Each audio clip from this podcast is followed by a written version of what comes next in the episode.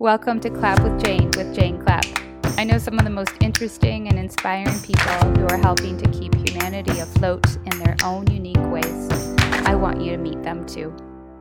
I wish to acknowledge the land on which I operate. For thousands of years, it has been the traditional land of the Huron-Wendat, the Seneca, and most recently the Mississaugas of the Credit River. Today, this meeting place is still home to many Indigenous peoples from across Turtle Island, and I am grateful to have the opportunity to work on this land.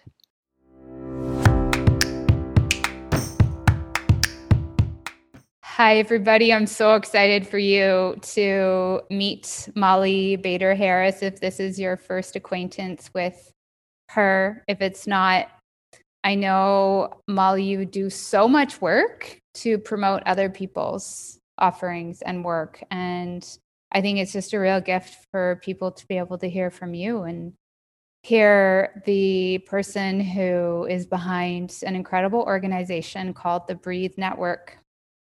So welcome. Thank you, Jane. Thanks so much for having me. I'm really excited and, as I mentioned, a little bit nervous to be here with you today. I know, it's funny being on the other side of things, isn't it? It really is. It's really quite different.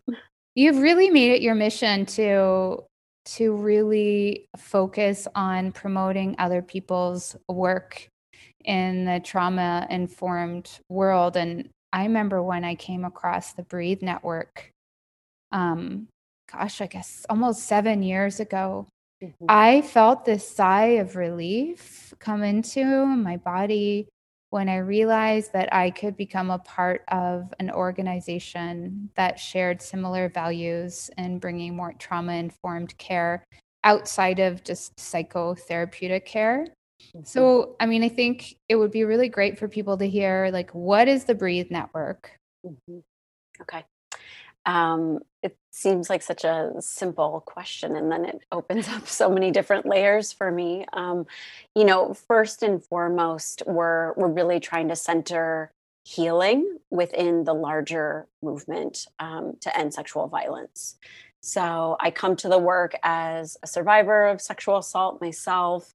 I spent about a decade working in the advocacy movement as a medical advocate and a legal advocate, and had the experience as both a survivor and as a volunteer and as a professional that actual healing support was considered peripheral to the goals of the movement. So, you know, we have a lot of like triage response services when people are in acute places of crisis. There was a lot of attention to criminal justice systems that we know don't serve the majority of survivors. And then there was this failure to recognize that healing doesn't happen in a 6-week support group, that you know, I mean, it's part of your healing, of course, but that most of us are kind of handling and working through the impacts of sexual trauma for years and decades, if not across the lifespan. So, so that was what was really, I guess, important to me to name and to put my energy behind within the work. And, you know, I myself experienced so much vicarious trauma or rewounding or retriggering through doing the work. And so I felt like if I wanted to stay in the movement, which I did, I had to find a way to do it that didn't cause me harm. And so centering healing was something that just was like so nourishing to my spirit. And I feel like the tearfulness, because it's just, it's true. It's like by being part of that collective, like this belonging to a group of healers who have had their own experiences, sexual trauma or other forms of trauma, it's been like a beacon for me, you know, that I can, that I too can keep showing up for the work, that I can show up for my own healing process, that there is something beyond surviving sexual trauma. And I get glimpses of that through my work and in my personal life. So, but, you know, in terms of like the tangible work of the Breathe Network, we are set up to connect sexual trauma survivors with trauma-informed, sliding scale, health and healing professionals. So it's a broad mission in the sense that the demand for services and support is so high that so many survivors are drawn to all of these different healing practices that we offer. But the attention and focus on sexual assault and trauma-informed care isn't yet infused within most of our health and healing spaces. You can get a master's in counseling and have never talked about sexual assault and not learn about trauma and trauma-informed care or have done your own healing work. So there's this like real incongruence for what survivors are seeking and then what's actually available. So to kind of help address that, we've developed a lot of trainings and education programs for health and healing professionals that are really interdisciplinary, so that we're casting the widest net, because we think that healing comes from being able to take a trauma-informed yoga class, go to psychotherapy, but also to get your annual like medical exam. That's part of your healing too, and your health and your overall, wellness. So we also cast that wide net in our trainings because I think that we all have so much to learn from each other. My background is yoga and somatic experiencing, and I learned so much from body workers, and I learned so much from psychotherapists, and I learned from naturopaths. So I think that there's always ways that we can really translate the knowledge from other healing practices to better inform what we do in our work, but also to know what are the other resources and complementary supports we can offer to survivors. Well, that was very complete. So I just want to mention what high integrity you have in terms of what people you invite into being a part of your organization, being listed as a trauma-informed practitioner. I just filled out a reference for somebody, and it was like a full page of questions that required a lot of thought and care. And I remember 7 years ago, when I applied to become a member, there was this. Back then, before people were talking about trauma-informed practitioners, there was this really clear intention to be very careful about who would be called a trauma-informed practitioner. And I really want to acknowledge that, because I think trauma-informed practitioner of any sort has lost its meaning in a lot of circles and spaces. But from the very beginning, you were pretty stringent about who you felt would be the safest practitioner for people to have access to, and for you to kind of recommend on your site, on your website. Yeah, we have been pretty stringent, because that's such a huge responsibility. We set out with this mission that when you come to our website, you will find folks who have the training and the capacity and skills to support you in a trauma-informed way. And so that application process, I think, while it can be a barrier to some people applying, because it is pretty lengthy. If you're the applicant, it's about 10 questions, and then you have the 3 references. And so it's, I think it has slowed our growth to some extent, because it's not just something you fill out online and you're done. And yet it creates this really robust collective of folks who are demonstrating from the onset a really clear commitment and dedication and interest in supporting trauma survivors in this way. Mm-hmm. Absolutely. And I was thinking, we were in New York together about 6 years ago, and I freaked out when you invited me to come to New York to be part of this day-long workshop. I was just like, wow, it was such a honor, and it was such a pivotal point in my work to be recognized that way. And I reflect back, that was almost 6 years ago. Mm-hmm. So much has changed now. Now, what would you, if you could summarize, like from when you started the Breathe Network to now, how would you say the climate around trauma-informed practitioners has shifted? Like it's night and day in some ways, huh? Yeah. I mean, I think that's a whole podcast, right, in and of itself, for a book. Yeah. But, you know, I think it's become sort of ubiquitous to say that you're a trauma-informed professional. So I think, you know, I think there's some challenges to how trauma-informed care is being handled, and then some amazing opportunities, of course. One of the things that I think, you know, within my kind of field specifically of trauma-informed yoga, that I don't know if we were clear enough about as like a community, even though we're not, there isn't really a clear body of trauma-informed yoga teachers, I don't think at this point, but I don't think we were clear enough that a 20-hour weekend workshop or any kind of weekend workshop or a 3-hour course takes you from not being trauma-informed to suddenly being a trauma-informed provider, where you can intentionally reach out to folks who are seeking yoga as specific modality to work with their trauma. Mm-hmm. I think it's one thing to hold a more trauma-informed space as a yoga teacher. And I'm really interested in that, because I think that's where most folks show up, is in like a public yoga class. They're not necessarily starting by seeking out a trauma-informed space. So I think we are going to reach more trauma survivors if, you know, the majority of our teachers are kind of taking up some of this information and adapting their classes to be more inclusive to folks who have trauma histories, which is most of us. And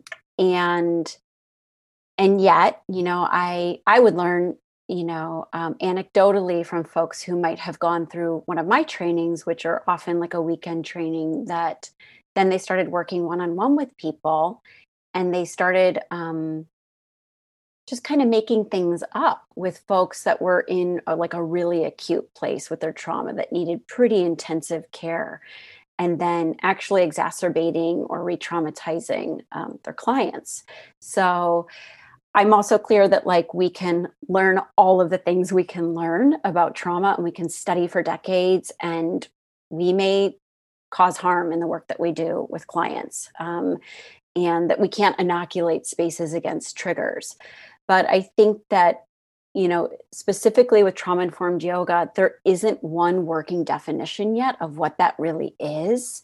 And I think that's confusing for yoga teachers who are kind of looking out at the sea of options and trying to figure out where they land. So, you know, and then much of the teaching and the conversation has been led by white people, often by white men. So the good news there is that more and more BIPOC yoga teachers are designing their own courses and are bringing, you know, weaving in systemic oppression, which was left out for so long in a lot of trauma-informed yoga training. So I think the opportunity, and I think this opportunity is quite specific to COVID, is that we no longer are going to, we can no longer point like over there. And I'm actually pointing with my arm to say like, those people over there have dysregulated nervous systems or are reactive because of these overwhelming situations they've experienced or environments they've experienced, and kind of other that population of people as having specific or high demand needs in healing spaces. I think it's like there's been this real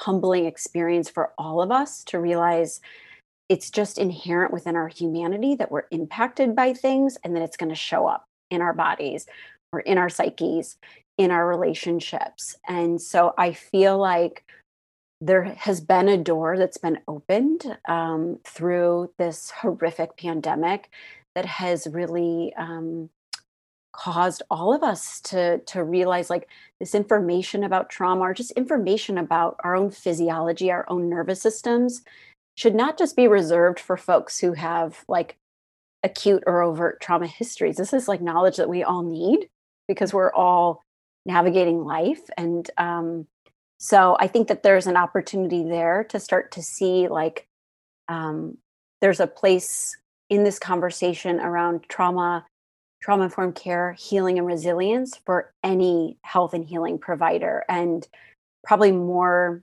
important than anything is that providers are probably having some pretty also humbling encounters with their own histories right now are their own ways of handling stress or overwhelm. And for me, I feel like that's pretty foundational, working with our own experience to the ways in which we're actually able to show up for other people. So I don't know if that really answered the question, but mm-hmm. I think there's opportunities and there's challenges at the same time. Mm-hmm, mm-hmm. Yeah. I know, you are a yoga teacher and you're a somatic experiencing practitioner. So I know that your yoga practice and teaching is deeply informed from your training in somatic experiencing. How would you say that as somatic experiencing really changed the way you offered yoga to people? Yeah, wow. It's changed it in a number of ways. And then, of course, it's reinforced some things that I felt to be true in my own experience as a trauma survivor engaging with yoga that was incongruent with what I was learning would be healing to me in yoga. Mm-hmm. So, I think there is still a tendency within the conversations around trauma-informed yoga to be somewhat prescriptive.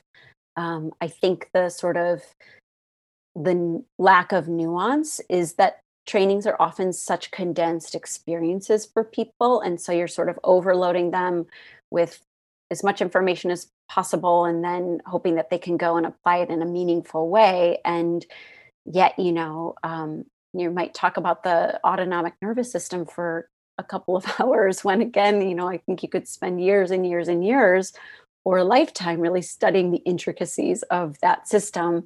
And so for me, I think that one of the ways that SE was really helpful was understanding, it sounds so simple, but not all bodies are impacted the same way by trauma. And yet, when you look at some of the more, what I might even call mainstream trauma-informed yoga practices, it tends to look like all bodies might need the same thing to heal their trauma. And I mean that because what I often see is a preference for very, very slow movement. I see a preference for not really engaging in meditation, not engaging in maybe breathing practices. I see preferences around avoiding certain areas of the body. Like there's this, and I've heard you use this word, this like carefulness in these spaces. And it's not that we don't want to be careful and thoughtful. But I think one of the things that SE opened up for me was we can't make generalizations about where and how bodies hold trauma. And specifically, my background is so focused on sexual trauma and the areas that you often hear you might want to avoid, or the places where there's going to be trigger would be like the pelvis, hips, abdomen, glutes area. And I think what SE really opened up for me, and it opened it in my own body and then working with other people, of course, is these highly charged moments within the like larger arc of a trauma event or story that happen even before the sexual trauma occurred.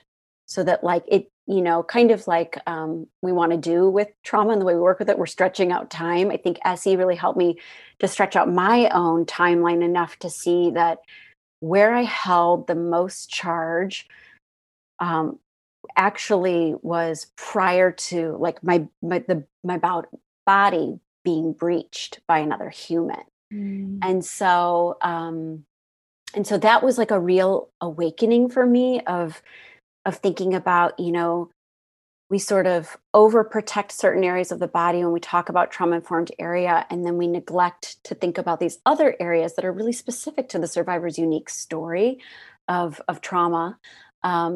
I think also there can be this overemphasis on trying to help people.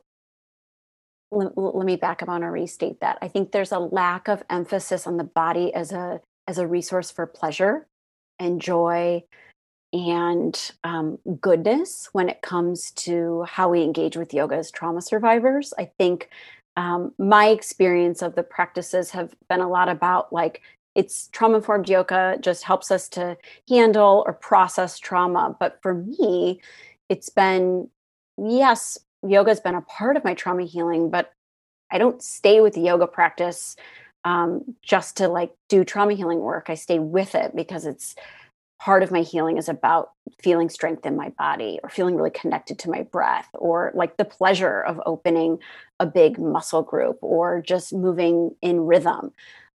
So I feel that's something I think that's really important, Nessie, is helping people orient towards pleasure and ease and comfort as being like foundational to your capacity to actually hold the enormity of like the pain and the suffering and the grief or the anger, rage, whatever it might be.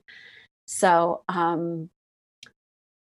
I don't know. It's such a big, it's a big topic. Like SE really does inform how I teach, and then it keeps me really humble too, because I think like with SE, they're the way that I've learned it, you know, and there's different teachers, right? So we could all go to one SE practitioner, learn, you know, you learn from your teacher. And so you hold a little bit of their framework or their lineage. Who did they learn from? And so I feel lucky that I learned from somebody who really like centers the client as like, that's kind of our primary teacher.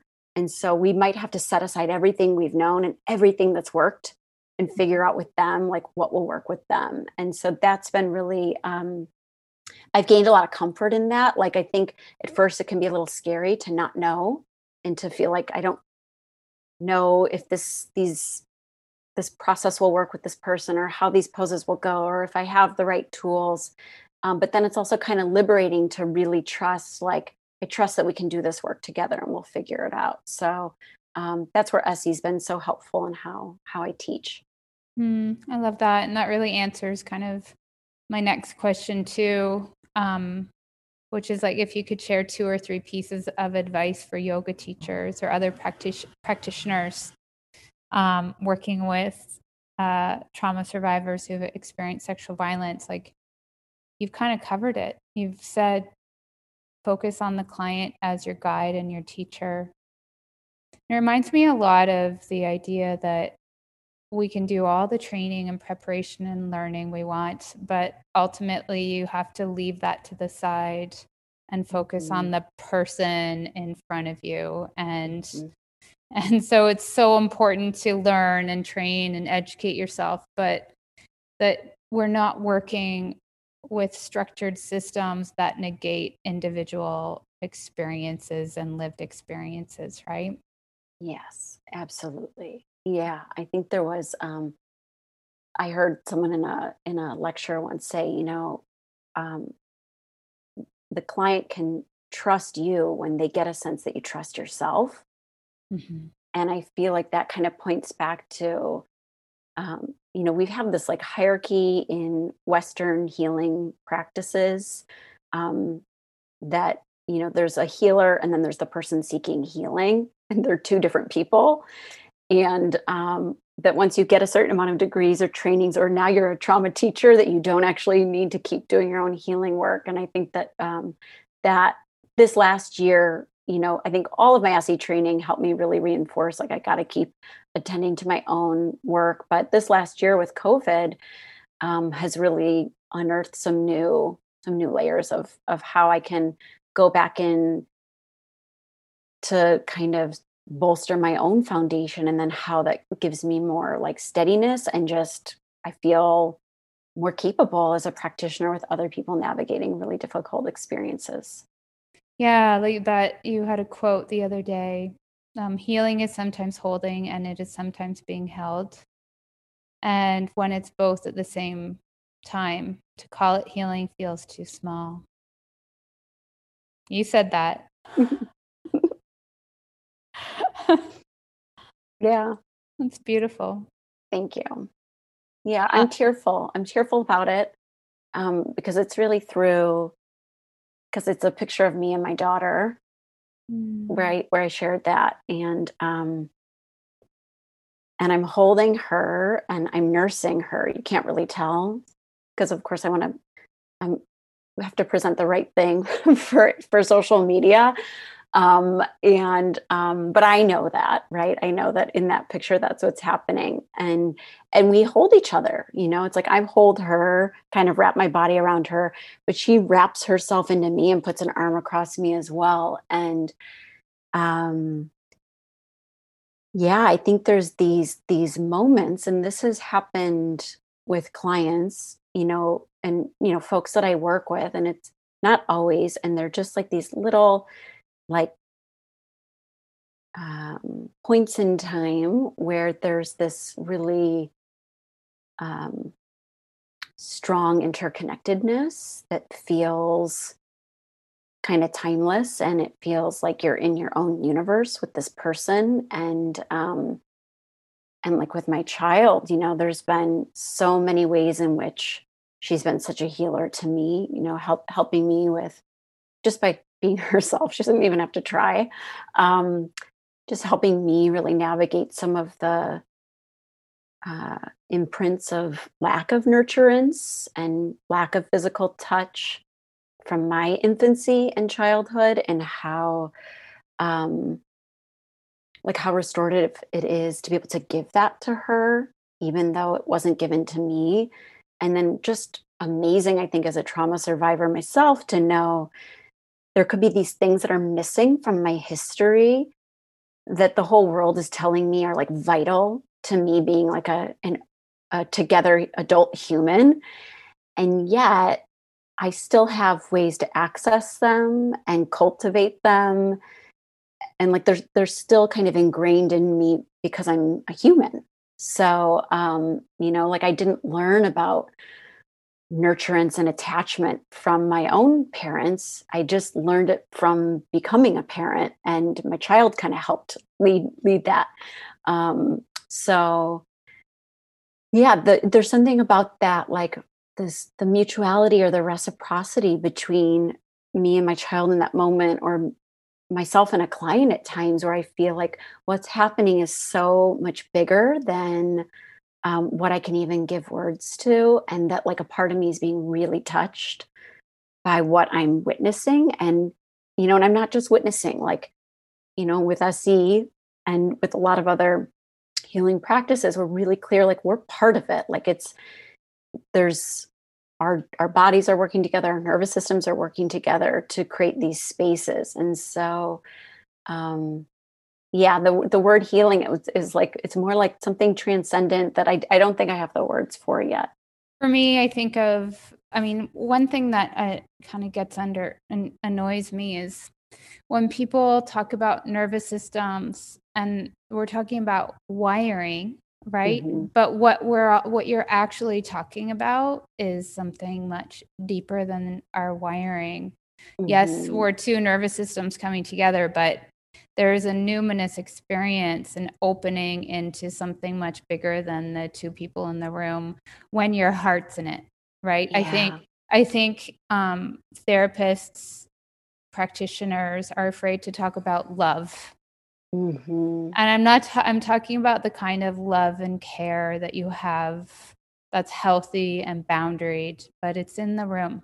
And I don't think you can do really good work without your heart being fully present and online, and it goes beyond the kind of the physical body. And my experience where there's something in the field between people that is huge.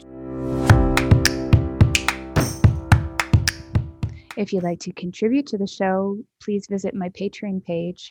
The link's in the show notes. 10% of your proceeds goes to Doctors Without Borders, and 10% goes to a different organization every month fighting racism and systemic oppression. Thank you so much for your help and your contributions. You know, I have a daughter, she's 17. She did this incredible film that was so brave in naming all the ways that media just makes sexual assaults and sexual violence okay to sell things, you know? Mm-hmm. Yeah. And her fierceness, her clarity, her the ways that she grew up it's like that embrace to me that you talk about with your 3-year-old. It's like this two-way, like, I wish I had been so clear and so fierce when I was your age, because, you know, I worked with sexual assault survivors for years and years.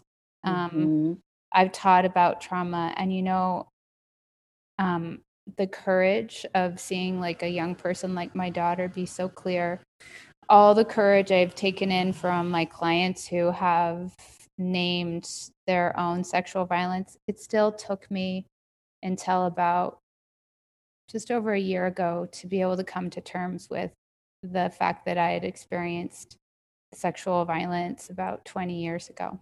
You know, and I think it's something that I can only thank all the courage of like the people I've interacted with to help me be able to handle coming to terms with that and to see my experience through a different lens. So we're always affected by our clients, and if we aren't, then our hearts aren't in it. Yeah.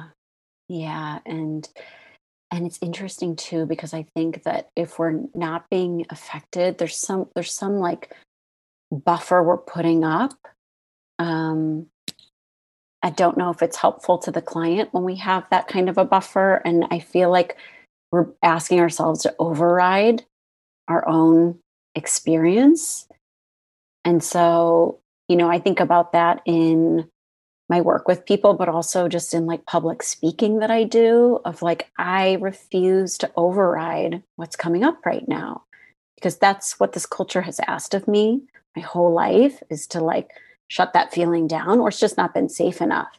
But when I find safe spaces like a podcast, or if someone's like paying me to be a keynote speaker and I have a little bit of permission to just be myself, I'm being paid to be myself, like I'm going to pause and like feel what I feel, and I'm not going to shut it down, because like that is so reinforcing what we had to do to get through trauma. And I am not going to like keep teaching my body that it's not okay to be in my body. So, yeah. And I just appreciate you sharing that about it taking the time that it took for you to like make contact with that part of your history. I think that's true for more folks than not, actually. I think that, you know, I have been sexually assaulted multiple times, and it wasn't until I was raped by a stranger that I then realized what were all of those things that happened before. You know, it was like, because I was raised in this culture that like, if you know them, if you love them, if you went out with them, if you drank with them, if you fooled around with them, whatever happened, that's not rape. That's not sexual violence. That's, you know, something else. Or if it wasn't to this degree, then it's not that bad. And so I thought that for me was really like powerful and painful to be like handling the rape and the processing of that, and then start to put all the pieces together. But it was really like significant as well to think how much I didn't even know my own experience because of cultural conditioning, because I was never taught like I had a right to my own body. Oh yeah. I just got goosebumps and felt like this nausea of like, it makes me sick. Yeah. You know, and it, and the trigger, like when we can wake up, so much of it does have to do with our culture. And when I see someone who's been really brave, like there was a case that really was describing my experience. This person found the strength and support to report these people in a system where how many people actually get charged with sexual assault when they're reported. And she went through with it, and they were convicted. There was this like, because that's so rare. Like, it's so rare. Yeah. And it was a bar right across from my old studio. Wow. Where it had happened, and my whole body was just like, oh my God, right? And so I think with practitioners, like if you want to call yourself trauma-informed, you have to be really prepared to deal with sexual violence Like that is such a huge part of it, and the way it infiltrates your psyche and your sense of self and your questioning of reality. Mm-hmm. Right. And how difficult that can be for people. And I'm just so thankful that you've led the way.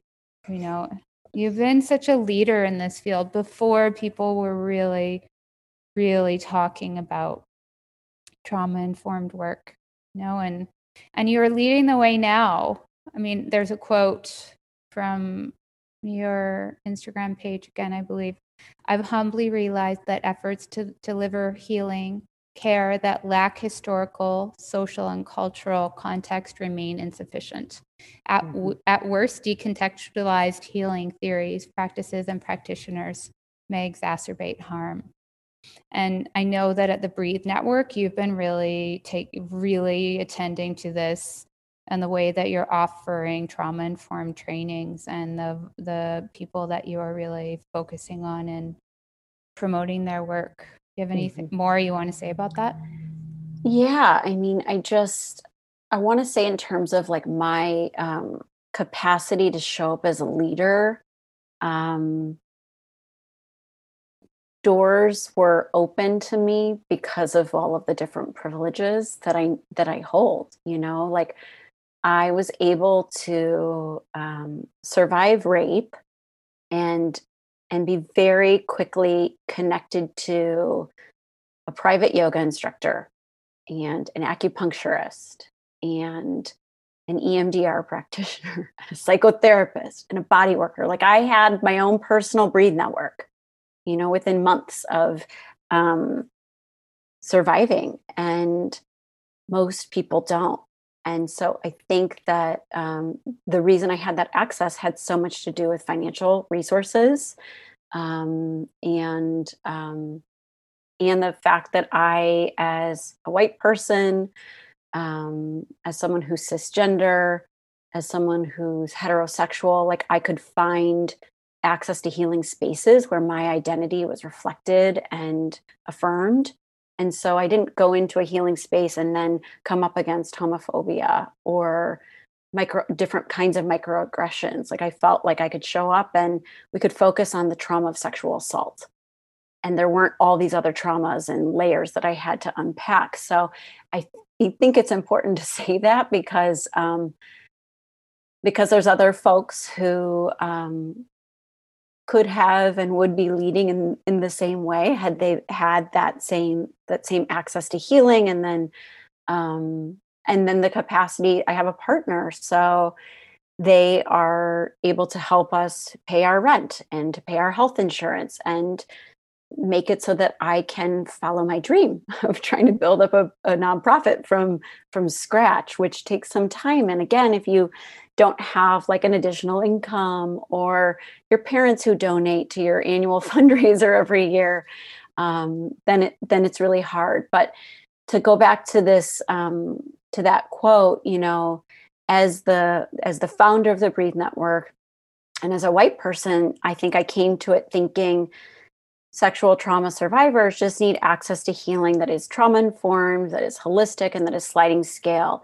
And I really failed to recognize they need healers who also like reflect them and their fullness and the layers of trauma and oppression and harm that they've experienced outside of the specific harm of sexual assault. Because I was naive, I was ignorant, and so part of what we've been really working with for a couple of years, because it's not overnight, even though I wish that it could be, it's important that it's not overnight, that we've been really examining our personnel, so like our board and our staff, and starting to make strategic changes and choices around how we can center BIPOC leaders on our board and within our staff. Within our board, we're actually actively seeking new members right now. And within the application, we're really explicitly naming that we will be centering racial justice and racial trauma, as well as other systemic forms of oppression within the work of healing sexual trauma. And along with centering restorative justice practices and frameworks within our organization. And that's those two pieces, I think, are going to bring folks on who have that expertise and that lived experience as BIPOC professionals and healers. And then it also creates, with the restorative justice framework that we're building, and I think it'll be, this is like a big endeavor for this year. While that came out of allegations of harm from somebody who was affiliated with our network, sexual harm, a restorative justice framework, the one that we're building, will actually hold the organization to handle other forms of harm as well. That may arise. And so that helps us as an organization, I think, be accountable to each other, to survivors, to members. We look at our membership, and we've built a new program that we hope is just an ongoing program where BIPOC practitioners will not pay to join the Breathe Network, and they will not pay the annual fees when they join each year. We are allocating significant resources so that any BIPOC practitioner or survivor that wants to take our course will have either full or partial scholarships to support that. And thinking about our programming too, like what do our courses center? What have they historically centered? How can we reflect a commitment to anti-oppression through our curriculum, through our faculty, through the way that we deliver the materials. So there's like a lot of layers to how we become a more anti-oppression oriented organization. And it's not overnight, and we are moving in all these different places, but we're really committed to it. And it allows us to really fulfill our mission, which is to ensure that all survivors of sexual trauma have access to trauma-informed healers. Thank you for that. I hear the work you're doing, and knowing you as a human being, I know the high integrity you bring to everything you do. Thank you.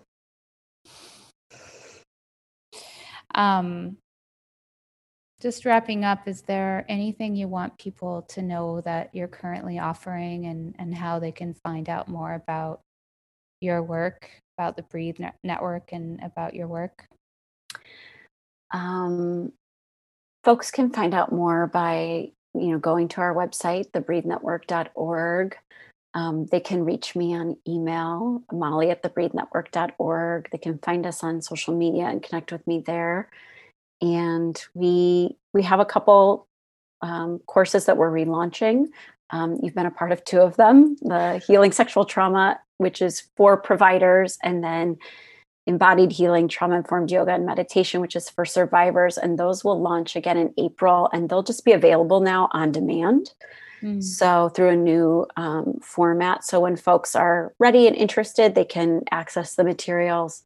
But we're building a new course for the fall, a certificate course that's 30 hours and is far more comprehensive, and I would say is equally holding systemic oppression and the individual experience of sexual trauma side by side within the learning.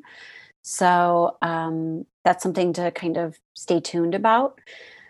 And it's hard for me to not just mention like this. I was thinking about this Adrienne Rich quote recently, and I feel like anytime I have a chance to connect with practitioners, they need to hear it, or we need to talk about it. But there's some quote where, like she says something, and I'm not going to remember it verbatim, where there have to be like those people where we can go and weep and still be counted as warriors, something like that, right? And I'm sort of tender hearing it, but I think it's so important for healing professionals right now to know, like, you can do this work and you're still like worthy of accessing your own healing, and nothing matters more right now than really bringing your attention back to how you can keep furthering and supporting your healing process. So.